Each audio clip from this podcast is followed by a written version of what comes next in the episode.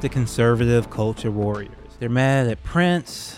They're mad at ice cream. Now they're mad at you if you just go to a family restaurant and dress casually. Ain't that a shame, Jack? I thought it was a man's right to go to Waffle House on Saturday morning with your family wearing your muscle shirt and your cap and your pick 'em up truck, sitting with your elbows on the table, having yourself a nice greasy steak and some eggs. I thought that was America, Jack. This is one where I'm confused because you know this U.S. Law Review guy, it- like he has his bio as like I'm from Freedom Land, USA. I'm like, who are you trying to appeal to?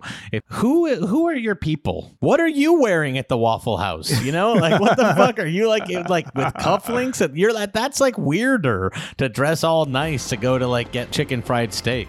Like what you hear, want to hear the full episode or check out hundreds of bonus episodes as well as our public episodes ad free? Just head to patreon.com slash struggle session or sesh.plus or strugglesession.substack.com.